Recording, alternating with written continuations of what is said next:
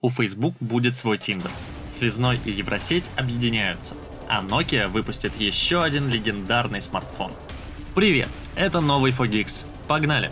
В Калифорнии состоялась конференция Facebook, на которой Марк Цукерберг рассказал, что будет с соцсетью в ближайшее время. Из-за скандалов с данными Марк не смог похвастаться новыми фишками в анализе Big Data, зато смог удивить другим. В Facebook появится аналог Tinder, будет называться Facebook Dating. Наконец-то наши лайки будут не просто так. На основе них новый сервис поможет найти вам пару. Пока что непонятно, как это будет работать, но посмотрим. Кроме этого, было еще несколько анонсов. Вот самые интересные.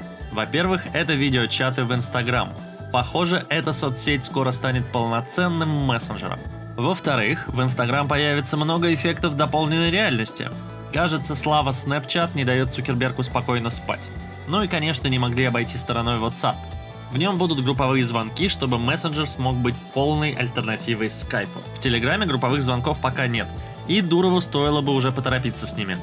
Кстати, о Дурове. На майских праздниках в Москве прошел митинг в поддержку Телеграма и свободного интернета. Если забыли, в середине апреля был суд, который постановил заблокировать Телеграм в России из-за отказа предоставить ключи шифрования.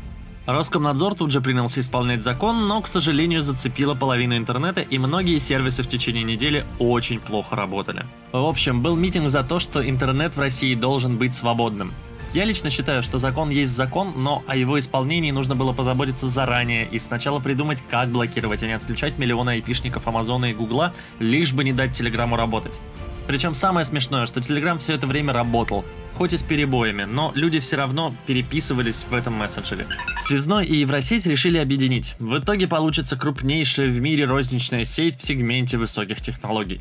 Сейчас Евросеть принадлежит Мегафону, а Связной в группе SLV. После объединения главной станет SLV, а у Мегафона будет миноритарная доля. Всего у сети будет более 5000 магазинов, а вот пользователи это изменение почти не заметят.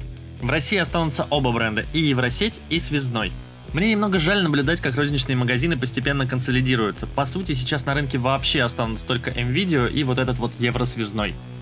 Компания Nokia, ну ладно, не Nokia, а HMD Global, которая владеет Nokia, уже возродила парочку культовых телефонов из прошлого. А теперь, похоже, собирается перевыпустить легендарную N-серию смартфонов – в сеть просочилась фотография камерафона N8. Оригинальный смартфон выпустили в 2010 году на Symbian, и для своего времени он был одним из самых крутых телефонов.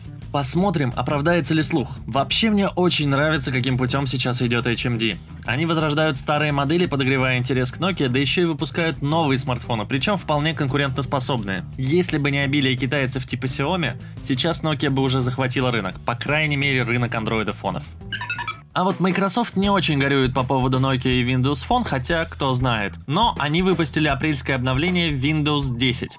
С 8 мая всем прилетит автоматический апдейт. Самые главные обновки это функции Timeline, Focus Assist, улучшение Dictation и браузера Edge. Да, им кто-то еще пользуется, не все установили себе Chrome и Firefox, видимо. Timeline — это крутая функция, которая позволяет перенестись в прошлое до 30 дней и найти все файлы и действия, которые вы совершали за этот период. Звучит очень круто, но на практике надо посмотреть, не будет ли эта штука съедать кучу места на жестком диске. Focus Assist поможет не отвлекаться на социальные сети во время работы. Можно включить активацию по времени так, чтобы на работе было меньше отвлекающих факторов. Ну а в браузере Edge добавили возможность отключать звук во вкладке, полноэкранный режим чтения и автозаполнение веб-форм. В общем, уже почти Chrome, но все еще не особо удобный. Ну и, пожалуй, хватит для первого раза. Подписывайся на наш канал в YouTube и Telegram, жми колокольчик и пиши в комментариях, какие темы тебе больше всего интересны. Постараюсь в следующий раз про них что-то найти. Ну все, пока-пока. И не забудь поставить лайк.